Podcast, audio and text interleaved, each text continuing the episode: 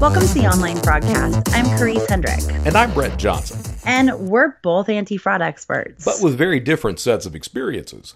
I've been in the anti fraud space for well over a decade, working with hundreds of the biggest online companies in the world to help them prevent payment fraud. And prior to several years ago, I was a fraudster. I committed several different types of fraud online, ended up on the United States Most Wanted list, spent time in prison, and since that point, I've dedicated my career to helping businesses and consumers protect themselves against people like I used to be. Can I just tell you how much I love being back on the podcast with you and having my partner? it's a good feeling. I know, but you spoke at a few events this week, and so I took over the the reins since I was, you know, at a conference the week before. And it is definitely job. oh, thank you.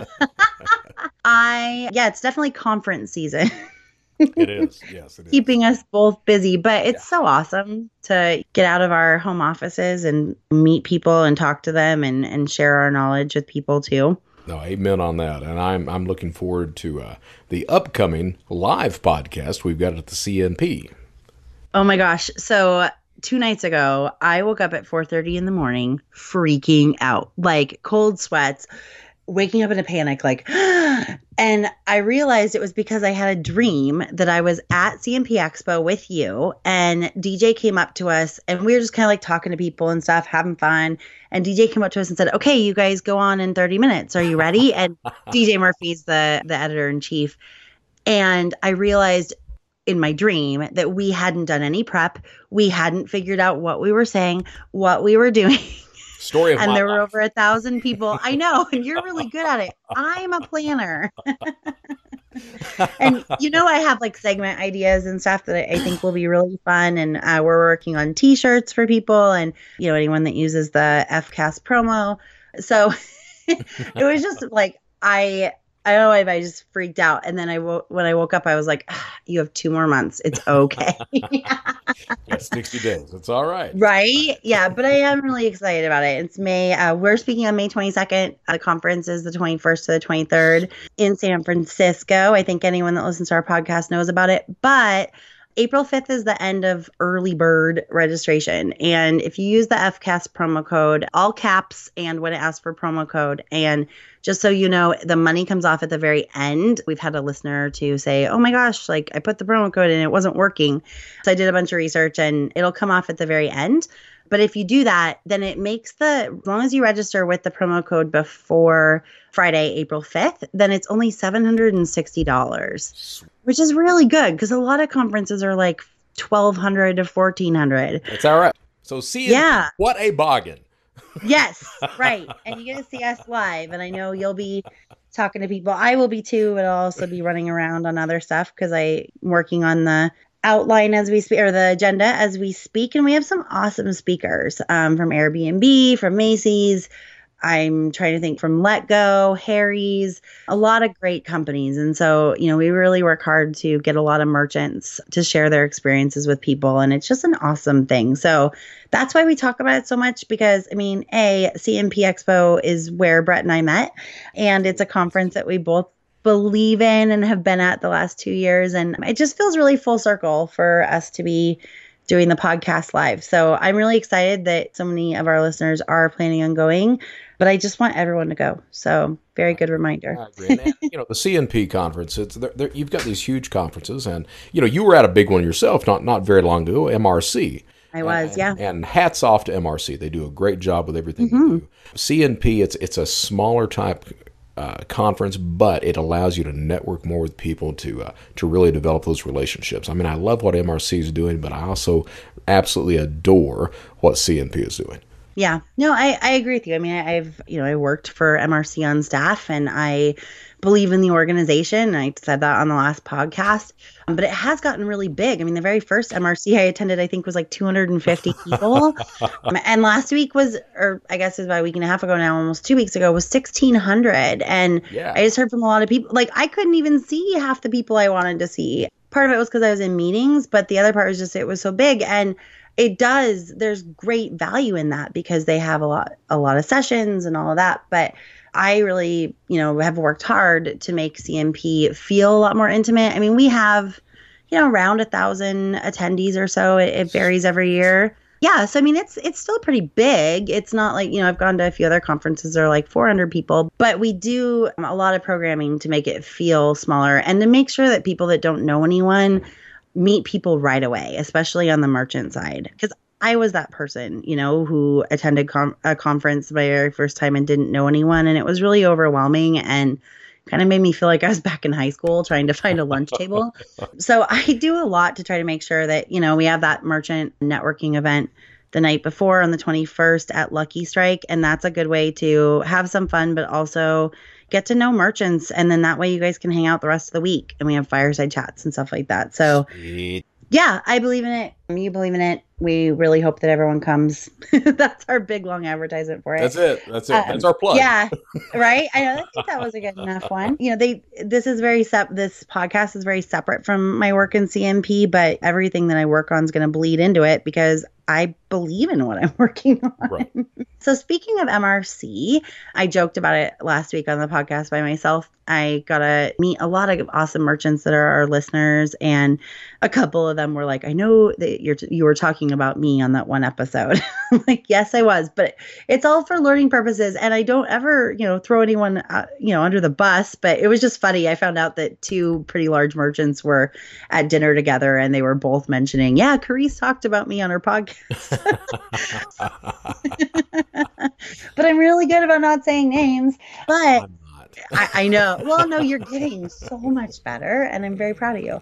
But they, I also was joking with them, like, hey, if you guys don't want to hear Brett's rants of the day, you know, I really want to hear what you guys want to know. And so one of our loyal listeners gave me a few topics, and she's just awesome. I really, Julia, I'm. I'll say it, Julia ah, we won't say where you work and we won't say your last name, but you know we love you. And you're just such a badass. And I love the fact that we're seeing so many women getting just so excited. And I see the light in their eyes like I had at the beginning of my career. And it just excites me. And I love you know helping them as much as I can, getting them to speak at conferences, I'm encouraging them to go for that job that they don't know if they can get you know, all of those things. And so, yes, Julia gave us some very good topics. And the one that I thought we should dive into today was really around manual reviews and when somebody should call the customer or maybe the bad guy. So, kind of to give an overview to everyone, and Brett, since you've never been on this side of the fence, but you're catching on very very quickly. I like that. I catch on to things pretty quick. You you do. Yes. And that actually gives us a you know it's good for us now. It was not good for us when you caught on quickly on the other side of the fence. Yeah you catch on very quick. But yeah so in a typical and i'm just going to say typical merchant environment because it's different for every company but primarily what it's kind of worked out and it sure has changed in the last several years but what it's worked into now for the majority of merchants is that most of them use some type of case management system that applies rules to an order. So they're looking at the different attributes of an order and as well as the payment information and all these different things to create a score around the risk and you know an easy i'm not going to dive into all of it because we're always very conscious that this is a public platform but you know the easiest one that i think everyone knows would be if a physical goods company is having has an order that comes in where billing and shipping don't match, AVS doesn't work or whatever it is. I'm just doing using like the worst case scenario and they're picking overnight shipping and it's a $5,000 order. That's going to have a much higher risk score than somebody that's made several orders before. They're just ordering regularly, their billing and shipping match and it's like a $100 item. So that's what the the scoring's looking at. And really, it comes up with three different actions yes, no, maybe. So the yes is, yep, we've seen this person before, or we feel good about this order. It's going to automatically go through. No one's going to look at it. It's going to go straight to fulfillment if it's physical. Um, if it's digital, pretty much everything gets fulfilled right away. But when you're doing manual review on digital goods, you're trying to kind of catch up so you can claw back the goods, like if it's a gift card or something like that. And then the other one is no. So just a hard no, this is way too risky. A lot of times it means that one of the attributes matches something on the negative list. So the IP address, the email address, the phone number, whatever it is, has been linked to confirm fraud before. So those would be the no's. They're just automatically going to be canceled by the system.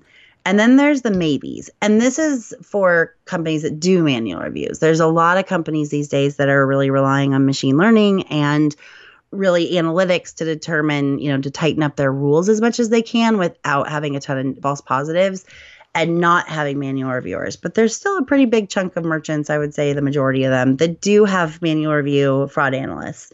And I know that a lot of the people that we that listen to us are either fraud analysts or manage fraud analysts. So I really like this question because you know when you're looking at a manual review, so the maybes, the things that the system thinks are they're not all the way good, but they're not all the way bad. That's where the maybes go, and that's you know where manual review takes place, and that's what the analysts are looking at, and they're really adding the human component to it. And I think it's very important. We're actually more than likely having someone from a very large merchant talking about you know the human element of fraud prevention. You know when there's just so much focus on machines to do everything. And so we're working out the the final particulars to get him on the agenda for CNP, but I thought it was really important to talk about and I think a lot of people are always looking for ways to manually review orders faster or more efficiently and streamlining it.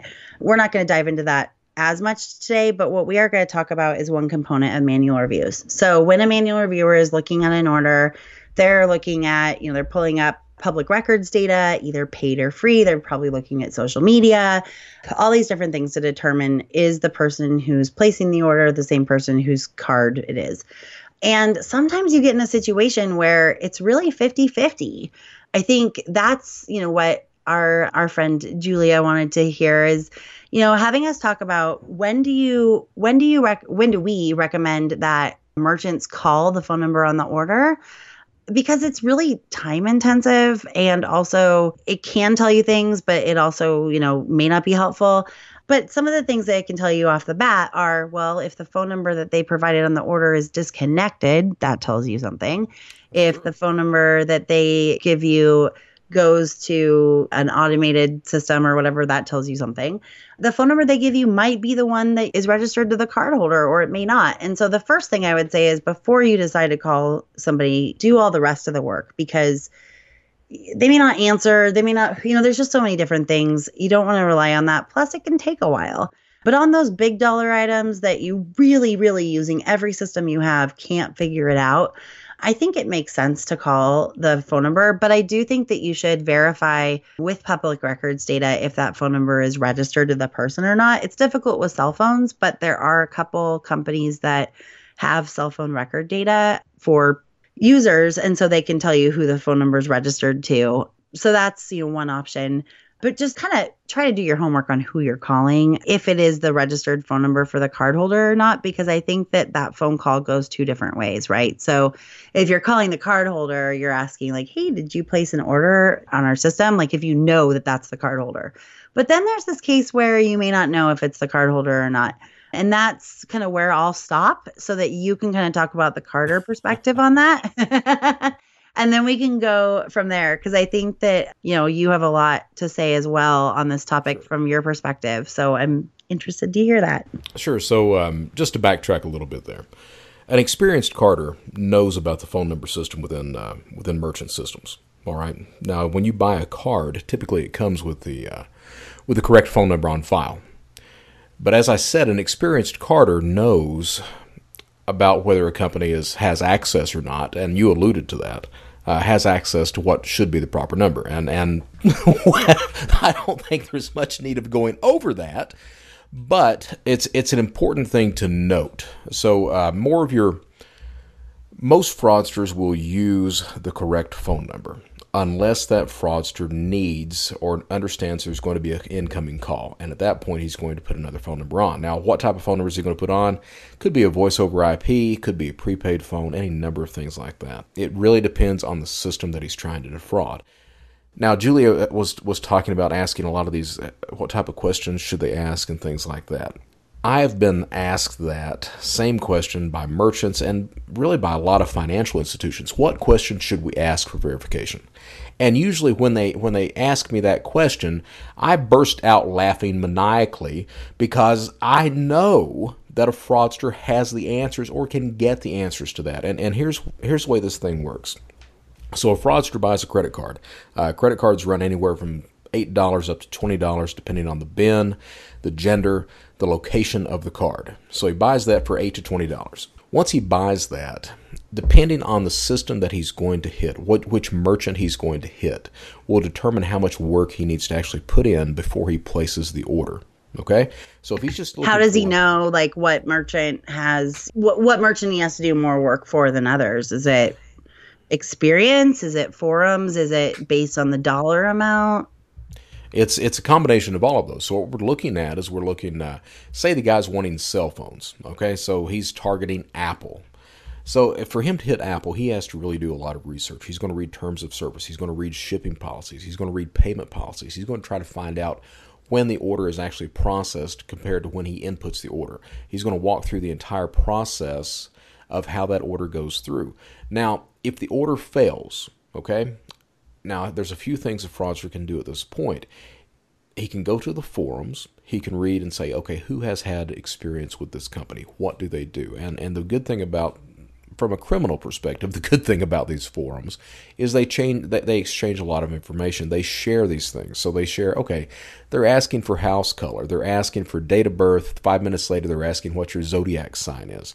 They're asking stuff like that. So the fraudster knows before he even calls in to place the order exactly what the process is or before he places the order online, he knows if the company's going to call back or any anything else like that. Uh, if he doesn't know, if it's a brand new target that's not being mentioned on these forums that he's looking at. So it's uh, say it's some outdoors company that he's there's some specific item in that one specific company that he's looking for. What he's going to do is he's going to search through the site. He's going to see how well the site's laid out and everything. What does it look like? Does it look like it's an expensive site? Because if it's an expensive site, it may have pretty decent security on it. He's going to read the terms of service, the shipping policies, the payment policies, the processing policies. He's going to look at other companies in the same vertical that that how their security works and try to find information on those same company uh, on those other companies in the same vertical on the forums to see how they process orders as well okay? Even after he does all that if he doesn't have the all the the answers what I used to do is I would place an order I would set up an account using my real name to see what the process was like. And then I would start screwing around with my real pro- my real account on that system. So I would get them to call me to see what type of questions they would ask or how that phone call went. Uh, one of the big things, one of the uh, I'm real big on B&H Photo. I, I, I think they've got great security today that no one else can can really copy because they do manual reviews out the wazoo. But they do. I, I actually know that do. team.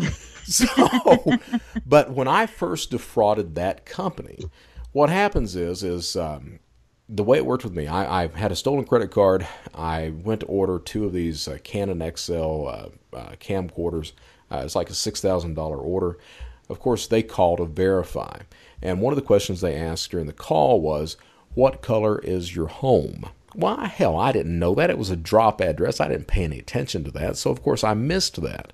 But what happens after that is every single CNP fraudulent order that I went to put in, I looked up the house color of every single home that I was using as a drop. So I knew what that color was in case it was asked. Uh, that was one of my favorite questions to ask fraudsters, but not sure. what color is your home. It was what color is your neighbor's house. Right. And that works um, and, time. And, you know, six years ago, that worked. right. You know, it works the first time you throw them off, and then the next time, okay, I know what color the neighbor's homes are. What, what else have mm. you got? So it's uh, there's that quick learner in you again. well, and it's it's not just me; it's it's the exchange of information on there. So typically, what a carder does, um, I mean, he can have a notepad opened on on the laptop that he's using, but what we used to do, and what I've heard a lot of guys still doing today, is you've got an actual paper notepad there that's got all of these things written down: date of birth, age, zodiac sign, address, color of home, bam, bam, bam, bam, bam, whatever he needs to answer as the question's being asked, he just scans through the notebook. There's the answer to that. What else have you got? so that's that's one of the reasons that I that I chuckle when when a company asks me what type of questions because a question uh, I think there's some I think there's a misunderstanding between the good guys and the bad guys on what a KBA question is. Uh, from the bad guys' perspective, any question they can actually find the information to is a KBA question, and it's fine to ask any of those. Uh, it may take a, an order or two to uh, to find out what those questions are, but they're going to have the answer to those questions. That brings up the question I think everyone's asking, right? Is like, well, then what do we do? Because you know, you've got to you when you're making that phone call as a fraud analyst, you don't know if it's the card holder or a fraudster, but you have a pretty good feeling that it probably is. But you don't sure. want to be too aggressive or mean because it could totally be the card holder. And so that's why, you know, we've asked questions like that because if you are the true card holder, you know that answer and you may not think anything of it. I used to call and just say like, "Hey, we," you know, I would never say I was from the fraud department, but I would just say, you know, "Hey, we just wanted to thank you for your order. How did you find out about our service? You know, our website? Like, just chit chat with them." And it wasn't what they said; it was how they said it, right? Like if there was a pause or something like that that would indicate to me, you know, there's there's a real difference between I made a big order online and somebody's calling me to verify it, and I'm like, oh yeah, I got it for my kid. You know, I'm answering it quickly, and also it just sounds very organic. Whereas, you know, a lot of times, especially bad fraudsters are like, uh, well, uh, uh, I liked it, and uh. So like I got it because I but they do they've gotten a lot better over the years. So the obvious question to ask you is if you were a manual reviewer and you weren't 100% sure because i mean if you're 100% sure it's fraud you're not going to take the time to call right? You're just going to cancel right. the order. So you know what would be some questions that you would ask that would help clarify one way or another if you should approve the order or not? Well see uh, that's that's the thing. There's no real questions that i would ask. It's i mm. think it's the way that i would ask them. So i would do a lot of backtracking um, that that whole technique that we encountered when we first started carding in the in the early 2000s of date of birth, then you get them on the phone. Uh, it was the banks that started this kind of kind of thing. Mm-hmm. So the bank would get you on the phone, date of birth. You'd give them the date of birth, and they'd say oh, they'd wait a few minutes, and you're 35. Is that how old you are? And you'd say yes, and that would be the first catch right there. Did you pass that? Then they may wait a few more minutes, and what's your zodiac sign?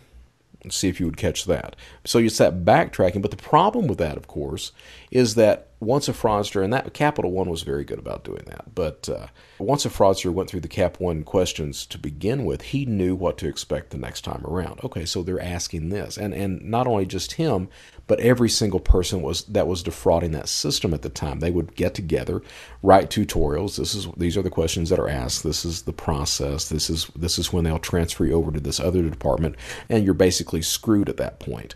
So that that was a lot of it. So I think that really it, it boils down to the way that you're asking the questions, employing those those backtracking techniques as well, but also throwing these uh, these just these weird questions out there. So it's not just first car, but uh, ask them ask them a question that has nothing to do with anything that they p- could possibly know, just to see how they field it. Okay, that's that's the thing I think. Right. Well, and I mean, the other thing is that that just reminded me of when you were talking about that is about 10, 11 years ago, Discover Card changed their KBA questions. So it used to be mother's maiden name, date of birth, those kind of things. Then they had like a list of 25 KBA questions. And they also ended up being security questions as well, like to, you know, access your account online as well as over the call center. And they just thought like, okay, this is gonna 100. I, I mean, based on, based on nothing but my perspective of the way the press releases went and everything else, I think they were thinking like this is going to be the silver bullet. I'm using quotation marks. You know, this is going to stop everything. And but the thing is is once they published those questions and that quickly became surveys on Facebook when Facebook Absolutely. everyone was doing those personality surveys for a long time. I mean like 10 years ago. I think they started on MySpace and then they carried over into Facebook of like, you know, what was the name of your first pet and you know, what was your high school mascot? Well, the reason that those surveys got created was so that fraudsters could know the answers to people's security questions. there literally was a survey out there on Facebook that was all 25 questions of Discover Card, and then they could track like who was using it and stuff. And most profiles at that point were public. So You know, it's like, geez. So I think that you're absolutely right that like once there's a standard uh, of questions that a company asks that they get out there, I think coming from the merchant perspective, I don't think that there are very many fraud departments that have a list of questions that they always ask. But I think that that's kind of why they're asking, right? Is like, is there a question that we can ask right. that we'll just know 100%? But to your point, if there was, it would only work the first few times, right? And then they'd Absolutely. tell each other. Absolutely. so what's the alternative? And, and, you know, the, the thing is, is that human beings are, are creatures of habit. So right. while while there may not be a set question that you would ask through whatever fraud department you've got, those questions are going to come up again and again and again because we're creatures of habit. We get used to asking that. Right. This is a good question to ask. We'll use this one. Well, okay. Right. It worked it. last time. Right. Right. right. So, you know, ask ask some weird question like, uh, where'd you go on vacation three years ago? I couldn't even tell you where I went on vacation three years ago, and it doesn't matter. That's the thing; it doesn't matter. Mm, what you don't have. Is, you're saying that the fraud analyst doesn't need to know the answer. Not at all. He just needs okay. how the person is is answering the question. Right. Okay. That hmm. that's the big thing. I think that how how good is the fraudster at being on his toes, at, at right. being able to react and react react quickly when you throw them that curveball all of a sudden. So throw that out. Also throw the uh, throw the the this what I call the KBA questions in there. You know, cross streets, house colors. Well, and and and the thing is, I don't care what the question is. A good fraudster is going to know the answers at some point. He may not know the first order, but by God, by the time the third order comes through, he's going to know what those answers are. Uh, right. But but still, the combination of all that together. But you know, it's like we say all the time. There's no silver bullet for fraud. So right. you have to use a layered approach. Okay, is the order coming through on a different device, different IP? Mm. Are the IPs flagged? Or the address is flagged? Is the address out of area? I mean, all these other things should give you enough of a of an idea that when you call and ask, okay, why on earth are we shipping this product over here instead of to your home or business that's on file? Right. Then then the fraudster says, well, my my my daughter goes to school there. Then right. you can look at the address and say, okay, it is in the housing district of Auburn University or wherever you're going. Okay. Right. And you can figure it out from there. Well, I used to really enjoy kind of messing with fraudsters. I mean, I remember a couple times where I had like a circle of people around me. One guy, you know, had a sob story and all that other stuff. And I should say that on a future episode, we're going to be really diving into social engineering and the type of social engineering calls that you'll get claiming a tragedy or those kind of things. But there's one story that just came to my brain that I thought would be kind of fun to share. I don't think I've ever shared it on the podcast, but it's one of my favorite fraud stories, and it has to do with a phone call. So, when I worked for Bag Bagbar Steel, I, I, think you've heard, I think I've told you this story before offline, but when I worked for Bag Borrow or Steal, you know, I had a few analysts on my team that mostly did things, but if there was like a really big order or something kind of fishy, they'd pass it off to me. And there was an order of a woman who had never ordered before who wanted about $40,000 worth of handbags and accessories to rent for a week, which was like red alarm, red alarm. And then she had used six different credit cards, which had all declined that were in her name, but then she used a different person's name on the order that went through. On the card that went through, it was a different cardholder name. Sure. So she's the cardholder address is completely different. The cardholder name is completely different than the shipping address and name. And then on top of that, she's tried a bunch of cards and everything else. So I'm like, I'm just going to call her. Like, what in the heck? Because there were other things, though, that looked legitimate. Like, I could verify, you know, that she was a real person and all of that. And so it was kind of on the fence. So I called the phone number on file and it was like an accountant's office or like a personal um, bookkeeper type place.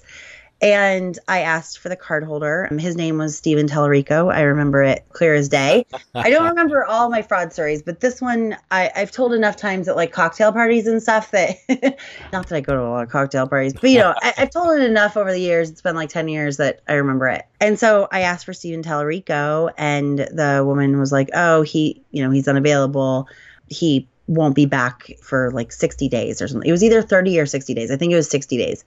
I was like, huh, well, do you know an Erin? I can't remember her last name. So I guess I don't remember everything clear as day, but Erin, whatever, you know, is she, is she there? And she's like, no, but I can, she, she kind of did a sigh like, and she goes, No, but I can have her call you. And I was like, Okay, well, here's the situation. You know, I told her and I said, You know, we have a policy because it was in the middle of the recession and everything else that if somebody wants to borrow over $10,000 worth of items, we do a credit check. And I just need the cardholder's permission for a credit check. And the woman said, Well, I'll have her call you. Okay. So the lady, the person that placed the order called in and it was transferred to me. And I started asking her questions and was like, So who's Steven Tallarico? Oh, he's my boyfriend. And she sounded like so like stoned, just like, uh, he's my boyfriend. Oh, okay. Well, I need to talk to him so that I can check his credit report. Because you're ordering a lot of things and you haven't, you know, borrowed from us before. And we just want to make sure, you know, we can get our stuff back. Oh, he's away. Okay. he won't be back for 60 days. Hmm. Okay, that's what the bookkeeper Ah. said. And she just kept saying he's away. And I'm like, huh, okay. And I said, well, can you tell me why you know you used a bunch of credit cards? Like, how come you used a lot of credit cards and then used his? And her answer was like my favorite thing. And I used to quote it all the time for like a year whenever anyone would ask me to do something. So I say, you know, how come you know you tried all your cards and then you had to use his card? Because I'm all tapped out, baby. And I was like, out, oh, okay, I'm all tapped out. So whenever anyone would ask me to do something, I'd be like, I'm all tapped out, baby. and I just went, oh, okay. Well, you know, so I kind of went through and I was like, well, why are you, you know, shipping it here and asking questions? She sounded legitimate, but it was like, you know, and especially with the bookkeeper's office going in, but I was like, who is this guy? Right? Like, who is this mysterious guy that's Right. away? Um, and so I ended the conversation with, look, I, I can't in good faith send these to you without talking to the cardholder and running his credit because you know the way that our terms and conditions work is that if you don't return the items then we send him to collections and she's like oh that'll never happen he'll pay it off and i'm like well okay how do i know that so we got off the call and you know i canceled the order and said you know when he can call back then we'll let you borrow again or you can put it on your own card Sure. and I get off the phone and I'm like, who is this guy that he's away? Usually I know that that's what they say, like when someone's in prison, that they're away. So I'm thinking, away at the moment right, exactly. for the next and for, for the next three days, to five. Right. Yeah. For 60 days is very specific. It's not like, oh, he's on a business trip or whatever. And they wouldn't say why. They just said he's away. And so I'm like, huh, is he a mobster? Like, I think that Mob Wives is out then or something. And I was like picturing, since she kind of sounds strung out, like maybe. Oh, yeah. Maybe they're in, he's in the mob or something and he's away. And so I Google the name Steven Tallarico. And fun fact, there's actually a pizza place in Seattle that's really good called Tallarico's. So I was like, oh, maybe he's related to them. Like, I don't know. Maybe he's Are an they Italian in the mobsters over there? it, I don't think Seattle has mobs. You were the I one that know. said mob wives, not me. I know.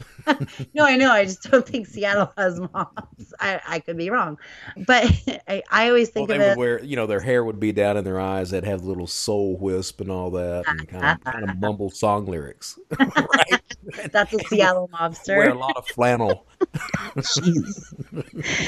and they take you out if you don't compost. exactly, exactly. I'm in on the joke. I get it. Speaking of stereotypes, I always assume like most of the mob is on the East Coast. That's my assumption. That's probably from television. But anyway, I'm getting off track. So, as always, so I. and you and I together are the worst. So I Google the name Steven Tallarico, and if anyone hasn't hasn't done it yet on your phone as you listen, Steven Tallarico is the legal name for Steven Tyler, the lead singer of Aerosmith. This woman, Ah. Erin, was his girlfriend at the time, and Steven was away because he was in rehab. Go. it was shortly after he had had like a fall in Brazil and hit his head in the shower or something like that due to drugs and all the pictures in Us Weekly and stuff of them together. So I could verify, oh, yeah, Erin is his girlfriend, whatever. She also probably should have been in rehab, but wasn't. She really looked like Courtney Love at the time. When I Googled them a few years ago, just out of curiosity, she had cleaned up her act and, and it looks like they're both living very healthy. And, I, and I'm very grateful for that. Are, are they still together? I believe, oh, I haven't looked in a few years, but I believe so. I just thought um, I would ask. I mean, if if Steven's eligible, Oh, Wait, you want to date him? I'm just I'm just throwing that out there. I mean, I'm happily married, but I could I could talk to the guy on the side. right? I think they got married, but I'm looking now. Nope, they're not still together because this girl's name is Amy, and I'm pretty sure the other one's name was Erin. Yeah, Erin Brady. Yep, they're not together anymore. It looks like they split in 2013 according to the Daily Mail. Not that this is a celebrity gossip podcast, I'm but just saying, it sounds like you're stalking the guy. I, I'm just, I'm just uh, throwing that out there. make stalking really easily. Plus, you can take the girl out of the fraud department, but you can't take the fraud department out of the girl. I am constantly like Googling and Facebook stalking people. It just comes so natural because I was so used to it back in the day. So I think once we have those skills and once we hone our guts, I think that, you know, it just comes naturally, right? Like, oh, my friend's dating someone new. I'm going to check them out that actually came in our favor because I found out that one of the guys that my best friend was dating was married at the time and had told her that he wasn't anymore. that Facebook stalking and training from fraud departments come in real handy sometimes. Oops. Oh, by the way, this Like- one looks like he's married. Right? He doesn't know me, but uh looks like, you know, and my friend Got his wife's phone number if you want to talk to her. right? Yeah, I know. Oy, oy. Yeah, so sometimes it comes in handy or not handy depending on it. this friend in particular, I'm I'm like the protective big sister because she knows how to pick them. But I love her very much. Luckily, she doesn't listen to the podcast. There you go. There you go. I'm not talking about any of our listeners who I also know a lot of their relationship stuff too. Just letting you know. But we could start. We could start. It could be a new segment. No, no, no, no. I used to joke that I could do the Us Weekly of fraud, like who cheats on their spouse the most at conferences and who's doing, you know, drugs in the bathroom. If I publish that, I think I'd have to be ready to retire. So, because I don't think people would trust me anymore. So, you know, and I value everyone's trust a lot. That's why I'm a lockbox. I always say, I know I talk a lot, but I'm really selective about what I talk about. I too. I am. Yeah, I know. Yeah, people a lot behind the curtain. Just nobody knows it because we talk so much. All of that to say, I'm a sealed box. I don't talk about anything or anyone. especially off air. exactly. Maybe that'll be like our extra bonus stuff. Like if we ever do Patreon or something like that, we'll be like, you get access to what Karisse and Brett talk about before the That's podcast. right. That's Uh, where the real podcast is. Oh, yeah. oh no, now we're making people have FOMO.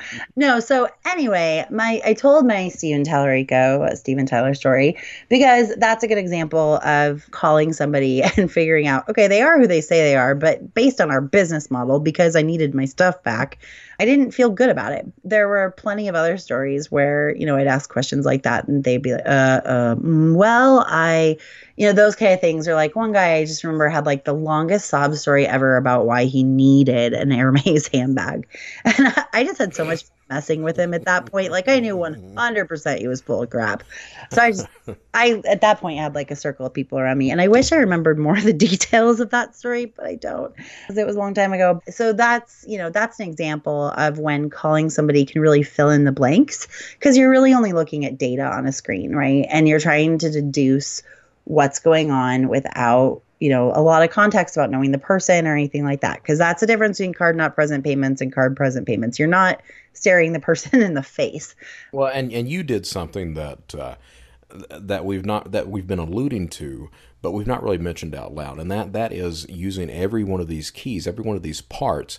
To, you, to put together some deductive reasoning Right. and come to the conclusion that okay this is fraud or it's not fraud and, Right. and that's that that goes beyond just what questions do we ask Right. it's using every single part together as a whole Yes. And I think that fraud analysts are really good at that. They're looking at every little piece. Okay, they use a, a new device or they use a device that's linked to another order or, you know, every little piece to tell the whole story. And that's something I love about fraud because I'm all about human behavior and sociology and stuff. And I think, you know, you can really all the data can tell a story, but sometimes you need like that final chapter of the story, which would be calling the phone number. So the other phone call you can make beyond the card holder is you can call the bank for extra information. They can answer yes, no questions. That requires, you know, long hold time and all of that. So at Expedia got very used to bank hold music. There was one particular bank that always had 80s music. So but that was more for like research and stuff on the friendly fraud project I did. So I wasn't waiting to give somebody their hotel room at that point. It was already after the fact and I was researching card uh, chargebacks.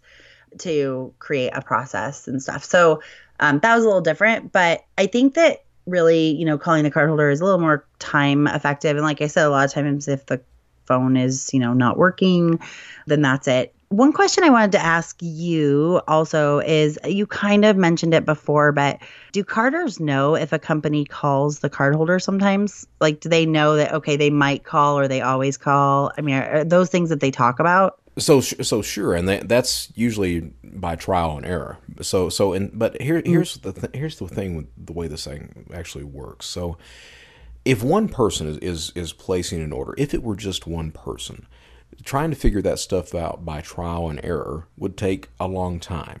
But when you've got a community of, say, like AlphaBay, where you've got 240,000 members, probably 40,000 fraudsters within that group, they all work together and they all share that information. So the trial by error t- type of mentality or, or t- the way of testing things is pretty quick at that point. You you understand pretty quickly if this this computer company is calling back to verify orders or what would make that company call back to verify orders. You know, where where is the mess up on the fraudster side that causes that action to happen?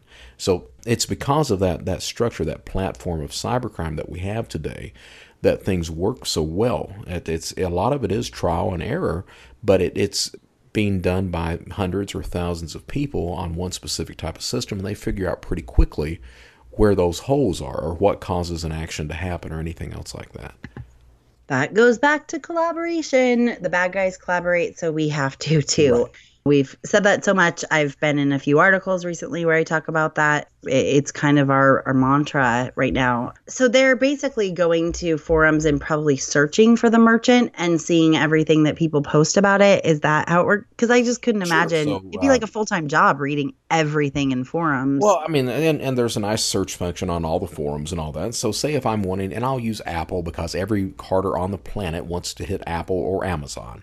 So, I'll, right. I'll use Apple as an example. So, Carder wants to hit Apple. What he'll do is he'll, if he has no real experience at all, he'll go to one of these forums and he'll type in Apple and see what the, the response is. And usually the response is, okay, it's not happening. It's, it's just too difficult to do that. Find another seller of the same item is usually the response. But that's usually what happens is the fraudster, uh, any fraudster worth his salt, is going to do proper research, either on the forums, on the on the website itself, indictments, anything else like that. So indictments. Um, you mentioned that you're looking at does this company do any investigations and hand them over to law enforcement, which is something I very much believe that companies should have an arm of investigate like post transaction investigations and working with law enforcement. I know we said before we were going to have a merchant come talk about it. I had a merchant all lined up and then their PR department scrapped it. and I understand, but at the same time I feel like it's good deterrence, right? It's similar to having a home security sign outside your house. Yeah, let me put it to, to everyone else out there like this. Yeah. If you are not if you have the evidence to press charges on a criminal and you are not, you are an idiot. That's as clear as I can put it right there. You are well, an idiot. I would say that the majority of our listeners would love to do that. It's other departments within their company that feel like, you know, we're not really getting any money out of it because it takes so long and everything else, and we're probably not going to get any money. And also, a lot of companies tried to send stuff to law enforcement like five, ten years ago, and it just wasn't getting picked up. Some law enforcement didn't even understand online fraud. I mean, I think I've said this before, but I once had to explain to the head of the identity theft task force of the New York Police Department what a proxy IP was. Because he was like, I don't understand how this person was in Idaho and then they were in Minnesota and then they were in Arizona within an hour. And I'm like, yeah, they're probably using a proxy. What? So they didn't know it. So they they would turn it down. Also, even now, there's so many cases and the law enforcement agencies that do work on e-commerce like secret service fbi sometimes. I will say the postmaster general their office has actually been picking up a lot more cases recently than than most. And there's a lot of merchants that have had good luck with them for physical goods items. So that's you know one way. But a lot of them say if it's a case under you know a certain threshold then they won't take it. And you also have to find an agent that wants the case. You have to build the case for them. It kind of has to be like on a Tuesday when they eat breakfast on a full moon, you know, and when they're wearing brown shoes. You know, like sometimes it's, it's hard to get them to take a case. So You know, I'm I- trying I to will like agree that, dampen the the idiot statement because I think that there's a lot of people I, that I, I want to do it. I, I cannot. I cannot dampen that statement. I no, can't. and I understand you can stand behind Uh, it. and and and here's why. I mean, I understand that that perception of whether you be uh, uh, the fraud the fraud group that's over in the UK or law enforcement over here or whatever. There's this there's this huge perception that a lot of uh, victims, either as consumers or businesses, have that law enforcement simply they won't act on it. The truth of the matter is is that your failure to report a crime only makes the crime easier for criminals to continue to commit. That's it. All right. That's this this good idea that this idea that that okay, it has to be a certain dollar amount. Okay, yeah, okay, you're right. It for federal law enforcement to pick a lot of things up, it has to cross a threshold of a dollar amount. You're absolutely hmm. right on that. But what happens is is that every single report adds to that dollar amount. So by you not reporting that, the only thing you're doing is the criminal says, "Okay, nothing happened. Guess what? I I'm a brand new carder, and I ordered this product, this this new game console to my house. No one even knocked. You know what he does at that point? He actually posts that on these forums so all these other new carders can do the mm-hmm. exact same thing because he knows you're not going to do anything. Right. No, I 100% agree. And I I have felt very strongly that Um, it's important for merchants to work with law enforcement. And actually, I know that the FBI really wants to work with merchants more. That's why one of the keynotes at CNP is the head of the FBI field office in San Francisco because he wants to work with merchants. I think that they burned a lot of bridges several years ago, and, and that's too bad. And they know it. But there are, you know, ECTF task force in every major city, electronic crimes task force is what they stand for. There's other things too that you can get involved in. I think that, you know, when you, the best and most successful companies and people that I know that have done this, a lot of them are former law enforcement. I have a good friend who is former Secret Service who I am working on having come on the podcast and talk about what he's done because it's just Oh, incredible. that'll be fun. Yeah, I know, I know. He uh he's the one that gave me a lot of crap about hiring Brett the first time Can and he stand me yet, or is he is he still in the in the I in the mode of I can't skept- stand Johnson? no, no, no. He's he's he's skeptical, but he's you know a little optimistic more so because you've done it for a while. I think he's actually used the same analogy that you have before that being a cyber criminal is like being an alcoholic and I said, yeah, absolutely. And the fact that Brett recognizes that and says that means that you guys are both agree. And actually, I think you guys tell him, would be similar. tell him to cowboy up and come on the podcast. he's working on it with his with his PR department, but I'm gonna have to like corral you a little bit for that one because you're gonna want to like start stuff, and I'm gonna want to have him talk about how he's been so successful about working with law enforcement for two major, huge companies. So we're gonna have to figure that out. But well, you know, if it's a major company, I would just talk. I wouldn't talk about his role in it. I would just talk about, you know, if it were like Facebook, I'd talk not. about how they were screwing up. right, right. But I mean, I think that what's most important for our listeners to hear is how he's doing this successfully. We'll we'll talk about that later. he's been very successful, and part of the reason is that for the first few years he was on the private sector working for a very large ticketing company. He went to each ECTF meeting. He had a manager that was awesome, who I'm also friends with, who thought that that was really important, and he built up those relationships. And then he also knew exactly how to build a case and what to do. And uh, he was supposed to speak at CNP this year, and then he realized it's his daughter's 10th birthday, and he's like dad of the year. So, um, and he actually lives in Kentucky. He works remote for a large company in the Bay Area. And so he's staying in Kentucky for his daughter's birthday. So I'm bummed about that, that he won't be there, but I'm working on having someone else from another large company who's been successful. But honestly, what's sad is that I can only think of less than 10 online companies that have investigative departments. That See, that's what's so interesting. The ones that do are all about pursuing things. they are and getting it in the who- news right. because they the know The ones who don't, you know what I call them? I call them victims. right. That's it. I mean, I, I'm I'm sorry, but I I am adamant. I am adamant that anyone that breaks the breaks the law, that's an adult, needs to serve some prison time. When you don't pursue charges, when you don't report, you're just letting that person go out and victimize other people. You're, you really you're, are like a former alcoholic, right? Like you're the you're the worst about it. No, but in the very best way. I think because you know you learn your lesson. Unfortunately, the majority of cyber criminals that do go to jail don't learn their lesson. They're still That's doing true. stuff behind bars. So, but you're right. I mean, I think that to your point, if they're looking on the forums or looking online to see indictments and things like that, they're probably not finding it for a lot of companies. And that's just encouraging them to do it more. And it's something that I've believed in so much that I have, you know, asked the people that I know that are doing it well to talk about it and help merchants understand and learn, but help them learn that it is possible. It can be difficult though because you don't have a standing ROI. It's not a return on investment. It's not like you can say, okay, we have a million dollars in chargebacks, and if we are looking at fraud and we reduce fraud, we can then cut that in half. Okay, that's a $500,000 ROI, and we're hiring maybe two analysts at $60,000 a year. Okay, we're still getting a lot more money than what we're putting in. With investigations on the back end, it's a harder thing because you don't know if the cases are going to be accepted or any of those things. The one other thing I would say, though, is that a lot of merchants don't realize this, but and I know you know this, and I think we probably talked about it on another episode, but I mm-hmm. just think it's good to explain that it's not when you're adding up the losses for a fraud ring or a fraudster, it's not just the successful losses that turned into chargebacks. It's every single attempt. Absolutely. Um, even if it got a decline from the bank, even if your fraud team declined it. And so that can bump up the dollar value. And then there's also merchants that contact other merchants like in their vertical and say, Hey, have you been hit by these guys? Maybe we can go together on a case. And so that's, you know, an option as well.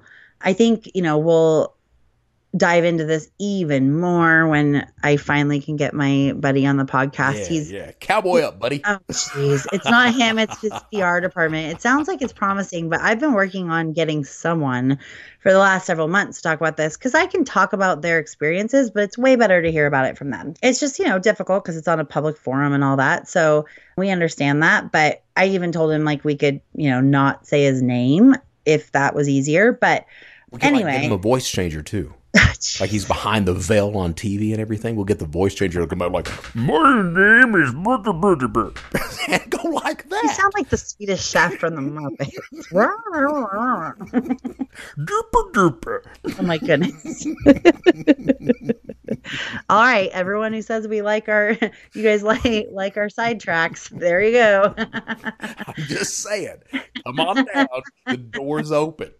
Oh, I know. I know. Well, and I was actually really looking forward to him being at CNP so I could introduce you guys because I actually think you guys are a lot more sim- similar than different. Even though you know you, you started out your careers on different sides of the fences, I think you guys personality wise are pretty similar, for better or worse.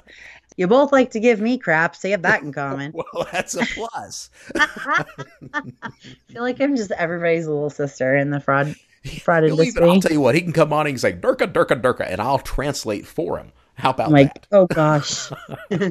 he says that Brett Johnson is awesome. That's, exactly right. Translate. Oh jeez.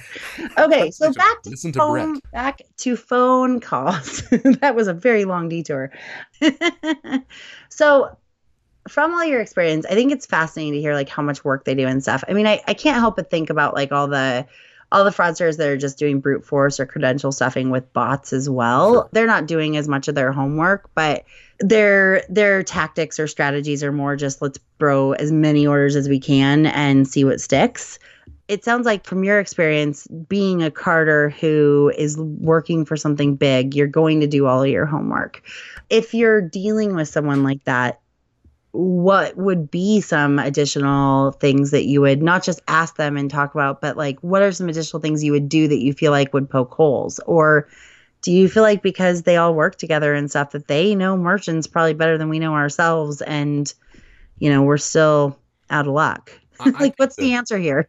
I, I think that the problem is is that you know, and I say it a lot of presentations. The problem is, is that 99% of the fraudsters out there are social engineers of varying skill levels. So you're dealing with a social engineer. You're dealing with someone who knows how to manipulate a human into doing what they want that human to do. All right. Uh, and because of that, I think that more fraud analysts, more of these people that are doing manual reviews, need to really practice on being better social engineers themselves. Uh, there's there's a saying out there that a con man is very easy to con, and there's a lot of truth to that. Uh, the problem is is that on on the cybercrime side, the cyber criminals they don't have to worry about being conned a lot. They're they're the ones that are doing the conning. So if we had if we had more fraud analysts that were more skilled in social engineering techniques, they could actually start using those techniques against potential fraudsters as well during the phone calls. Um, I think one of the ways that you do that is, you know, the backtracking is a is a technique that you could use. The throwing a question out there that there is there's absolutely no answer to, just to see how the fraudster responds. That's another one. My my thing is is that I I'm I kind of believe that if you're going to pick up the phone and call somebody and ask them questions to try to verify an order, you should already probably have an idea whether that order is fraud or not before you even talk to the guy.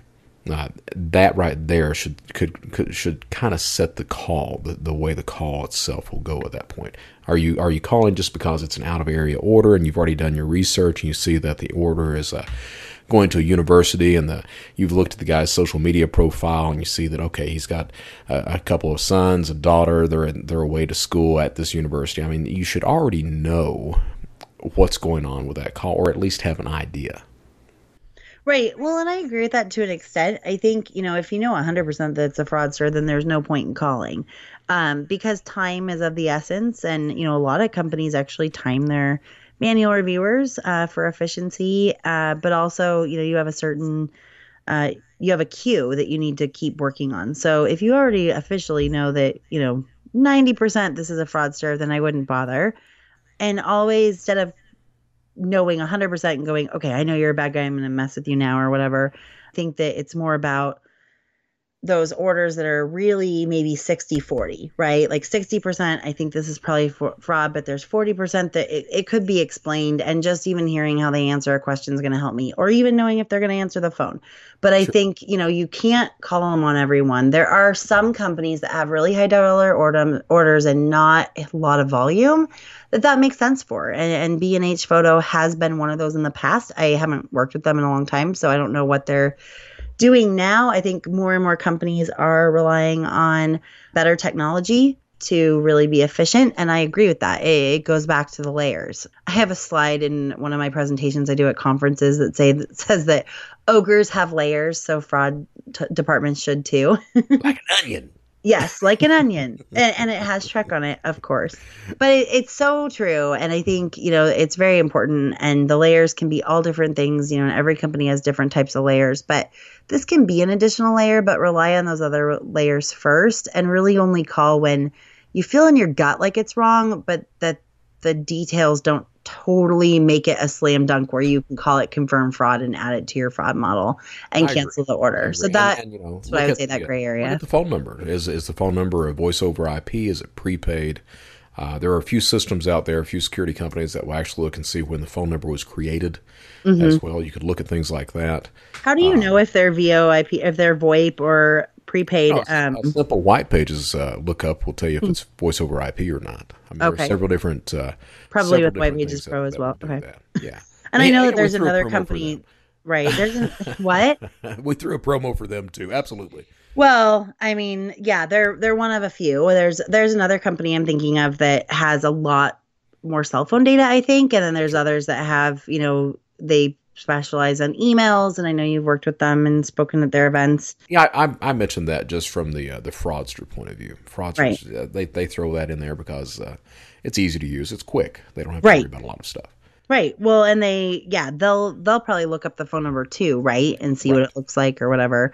I know that more often than not they're using the real cardholder's number, and so if you're if you've confirmed it's the real cardholder's number and you still aren't sure, then that's a different conversation than if it's a you know VoIP phone number or prepaid phone number and you can't find that registered to the cardholder. Um, I think I if it's a 80% phone number, is, is going to be the right the phone number that is supposed to be with the card. right? 80%. But it'll probably be their landline, right? And so they're Right. just hoping that they're not going to answer, or that the Well, it, company. it depends. It depends on what what what type of data is phished. I mean, so so my CNP orders, I use my my mobile device for that. I've got a home phone, but uh, it's connected with my mobile device. So it, it depends on. You mean on your legitimate. CNP orders that you do Yeah, now? th- yeah, the legitimate ones. If I were doing, uh, you know, illegal ones, I'd go and get a prepaid uh, Verizon phone and go like that, or an AT and T phone. So that's what I would do. but you know, I would just bypass the voice over IP altogether. Try to get one of these prepaid phones that might show up as not prepaid. Mm. Okay, I see. Interesting. I think if you're calling the card holder, it's important just to be, you know, super customer service focused and just be like, hey, you know, I'm calling from this company. There was an order placed in your name. I just wanted to double check that you purchased it. If they're like, oh yeah, I, I did, then okay, then then we ask a couple questions just to verify. But it's you're not treating them as hostily as you would if if you're like, okay, I have no idea who owns this phone number. That's a completely different type of call. Uh, You're still trying to be nice and customer service focused, but you're a little more skeptical. I think that, you know, I, I just want to make sure that we had some good takeaways for people. Obviously, you know, working with law enforcement is something that we both think is very important. I know we're probably preaching to the choir for the majority of it. If you're a merchant and you're you've been thinking about it but you don't know how to sell it to your team or if it would be successful or how to do it successfully, reach out to me on LinkedIn or by email just because I, I can connect you with people that have been doing it really well for some big companies they also feel very passionate that it can happen and, and there might be a couple of them that are looking for a new job as well and i can hook you up with them too. There are some people who are doing it really really well and that's why you know i always try to have at least one of them at a conference that i'm organizing. Additionally calling fraudsters doing manual review i think was a really good topic. So thank you julia. Hopefully uh, that this also encourages other people to send us topics as well. I will say that when vendors call us or write to me and say hey i have a topic for you but i really want to be on the podcast we are reluctant to do that. We have had a, one vendor sort of come on you know aaron sherman and we're having another one come on poor Kevin. We've tried to record a podcast with my friend Kevin twice now, and we've wasted his time. I just feel so bad, but we've had technical difficulties both times. We never claim to be a seamless operation over here. We are always learning. we do have a few people here and there from vendors because they're our friends, but also because we know that they're not selling and that they have a lot of really good information. In a month or two, we're going to be offering advertising for vendors. And so, you know, we don't want to make this all about like, oh, you can come on and pitch your product on the podcast just because, you know, merchants have access to all of that already. And so we're just trying to keep it super uh, vendor agnostic as much as we can and have it be very education heavy. I mean, if you have a topic and you're not saying, hey, I want to be, but you can only use this if you interview me, then I want to hear that from you too. There are definitely a lot of vendors that are very passionate about this space as well and education. And we just want to select the right things. There are plenty of other podcasts that just do interviews of of service providers. And that's just not what we wanted this to be. That's my little my little PSA that was not planned at all, but I have I have somebody who's contacted me, know, two or three times now trying to Can I you know get on the rant? podcast. You can label that a mini rant, yes. Thank That's you. a mini one. you just don't want to be the only one that does rants around here. Is that what you're I'm saying? Saying. I'm just saying. There's been a lot of talk about Brett ranting about things. So That's true. I have been giving you a hard time about that. So it's only fair you give me a hard time too. It's just I have someone that's been very persistent recently and I'm like, "Ah, it's not what you know, I never want to be the bad guy, but it's like that's not what it's about. let's. I, I think we had mentioned that before. If someone wants Mm. to come on, you tell them come, they can come on, and you know, hey, you know, just don't plug your company. You can mention who you work for and everything, but it's it's an informative podcast. It's not an advertising podcast. If you if you insist on plugging your company, we'll try to bury you on the podcast. Or we just won't hear it. I think that's that's better. I'm all. I plan on being in this industry for a long time, so I try really hard not to burn bridges. you can get away with it a little And when I here. I am with the gasoline and the lighter. Let's go. Let's go. Pretty much, yeah. The one other thing I was going to say that I, I wanted to mention on this podcast, just because I can't, eh, it's crazy how many people have contacted me in the last couple weeks about this. There's a lot of people looking for jobs right now in fraud and payments on every level and probably in every geography you can think of. And I recently posted on my LinkedIn, like, show me your job links so that people can look because I love to help people, but it's getting overwhelming for me. And I think that there's some reasons behind that. I mean, there's a lot of companies that don't really have the best attitude about risk cultures or just people wanting to a change and wanting a new opportunity. And so if you are if you have job postings, you know, if you're looking for great people for your company in fraud or payments as well, or chargebacks, I encourage you to look up my LinkedIn post from Friday, March 29th. Post them there or reach out to me because I really do want to help this industry in any way I can. And that's one way I can. But I always feel bad when I can't help. And it's just overwhelming right now. So I feel like this could be win win. Most of the people I know in fraud are really let good. Let me ask you this. This is, um, you know, you were saying that. So what do you, what do you attribute do you attribute that to just more people coming into the industry, or that companies are deciding that that fraud is just not something they can afford right now to to be fighting? It's not a layoff situation. I okay. think it's more like the the attitude towards fraud within a company you know, there's a lot of companies that feel like it's a necessary evil, but they don't really support their teams or their leadership. Or there's not, the other thing is, a lot of it is that there's just no room for going up within a company. Right. Once you hit manager, there may not be a director or a vice president. And there's people even like, okay, I've done fraud ops for 10 years. I want to do operations now. I think it's a combination of things. There's a lot of people that just feel like their time is up. I mean, some of the ones I'm thinking of have been at their companies for like five or six years. And the average length of somebody being in a position in fraud, especially, is about two to three years per company. Okay. Um, and so I think it's, you know, it, a lot of it has to do with pay. They don't, you know, because the company doesn't really think that fraud is super important, they may not pay them as much as other companies. There's no standardized pay and fraud.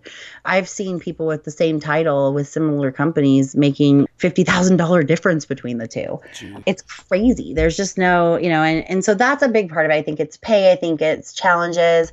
Also, there's, you know, some retailers that aren't doing so good. And some people that work for them want to, you know, leave before they're in a layoff situation. So it just really varies by people. There's some people that I've been surprised by and others that I haven't. But I think between going to MRC and then it just being spring and people feeling like they need a change, it's just been overwhelming how many people have reached out to me. And I, I just can't keep track. I'm not a recruiter. It's not my full time job. That's not what I get paid for. It's something well, I want to help people.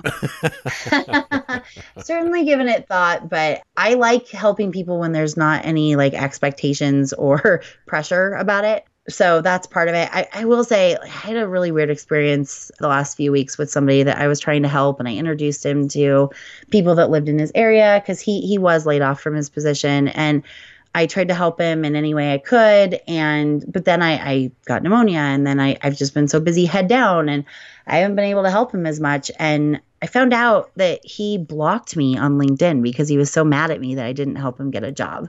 Oh. He also was kind of hostile to a friend of mine that I introduced him to in his area who he was expecting him to do things and was like angry texting him last weekend. And I understand that it's a lot of pressure, especially when you have a family, when you don't have a job. I get that. But I feel like when people want to help you for free, like it's just for me my rule of thumb is as soon as you start to expect it i kind of go I, I, can't help you anymore.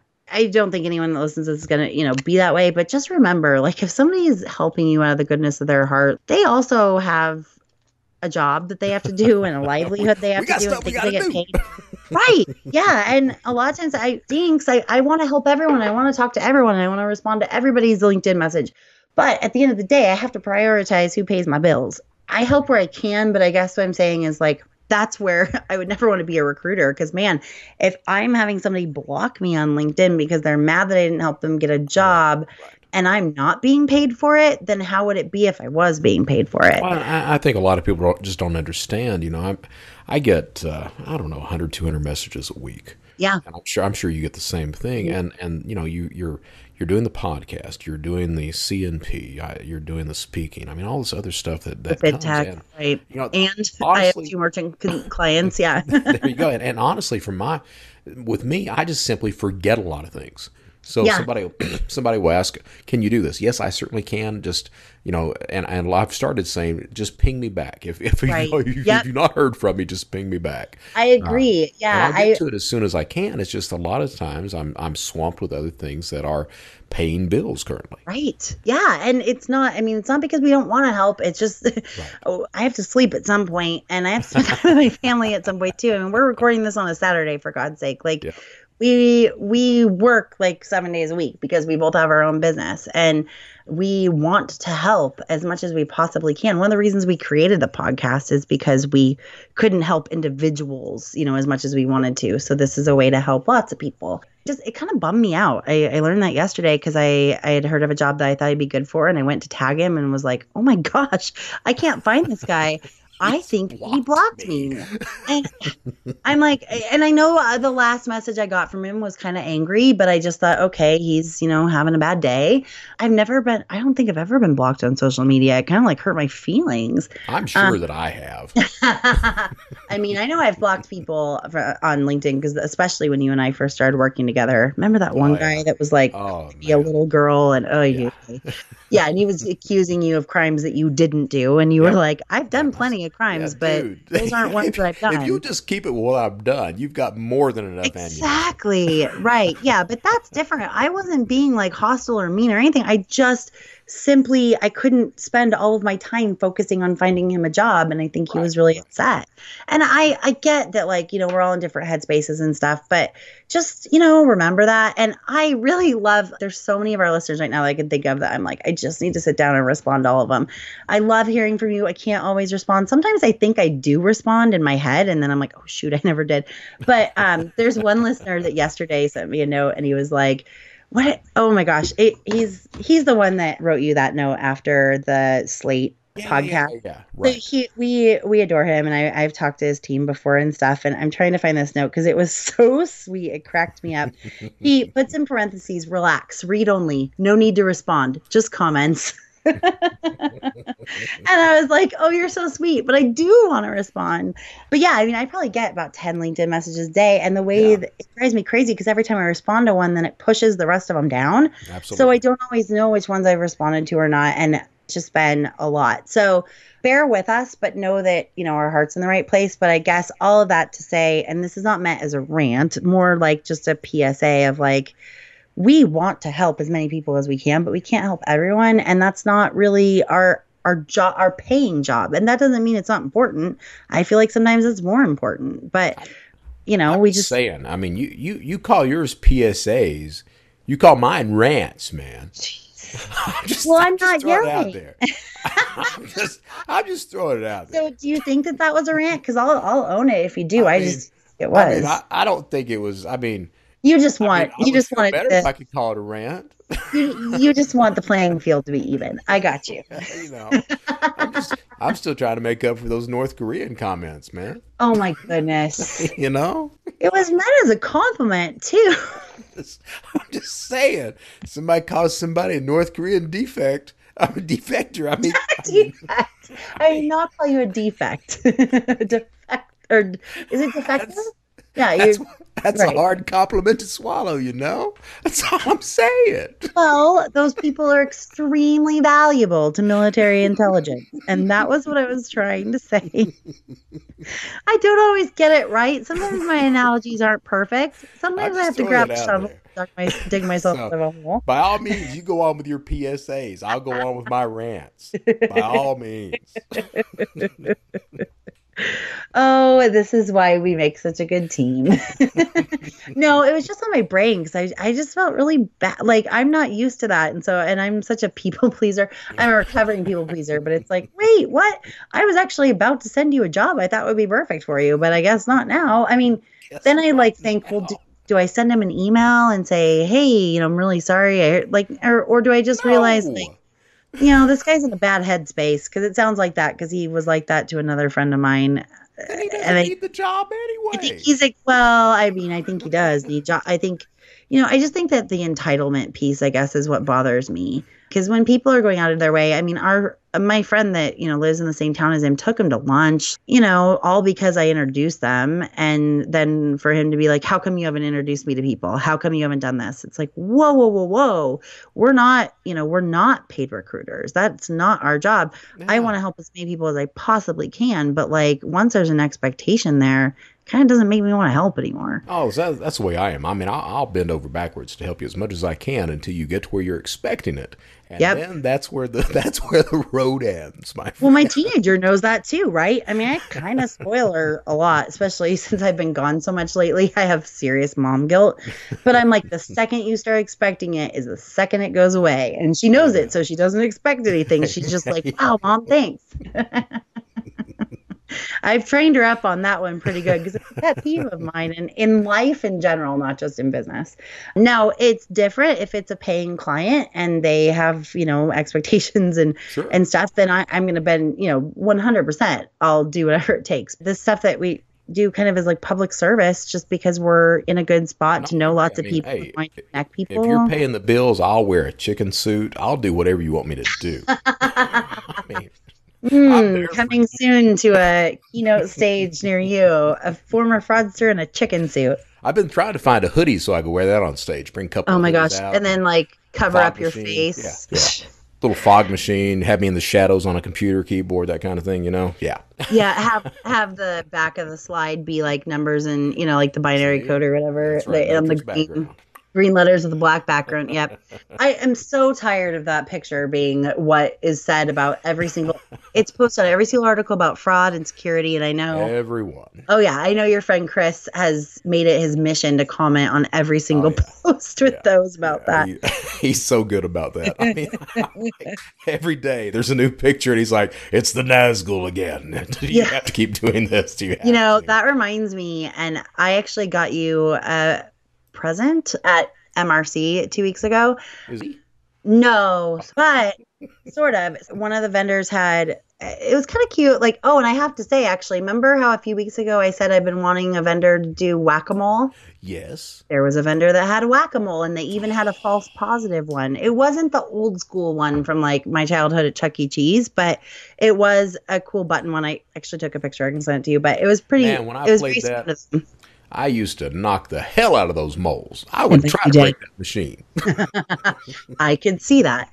Um, this was more like a light up button thing, but still, I was very impressed. And it was before Yeah. the podcast episode had even come out. So I was like, wow. But I had literally told like probably six merch uh, vendors, like specifically, I really think you should do this. And I have other ideas too. But one of them had like a white wall with a bunch of different kinds of masks. And they had like Star Wars. I mean, they had so many different kinds of masks, like really nice on the wall. And it was basically the premise that they could help verify the true identity behind the mask. And it was kind of clever and cute. Not bad. And my secret to trade shows and conferences is if I want any of the swag, especially since I'm not a merchant and stuff like that, I try to, you know, let them give everything out to the merchants the first couple days. And then on the last day, the last hour, I walk around and usually they're like, we don't want to pack this stuff up. That's Just take it.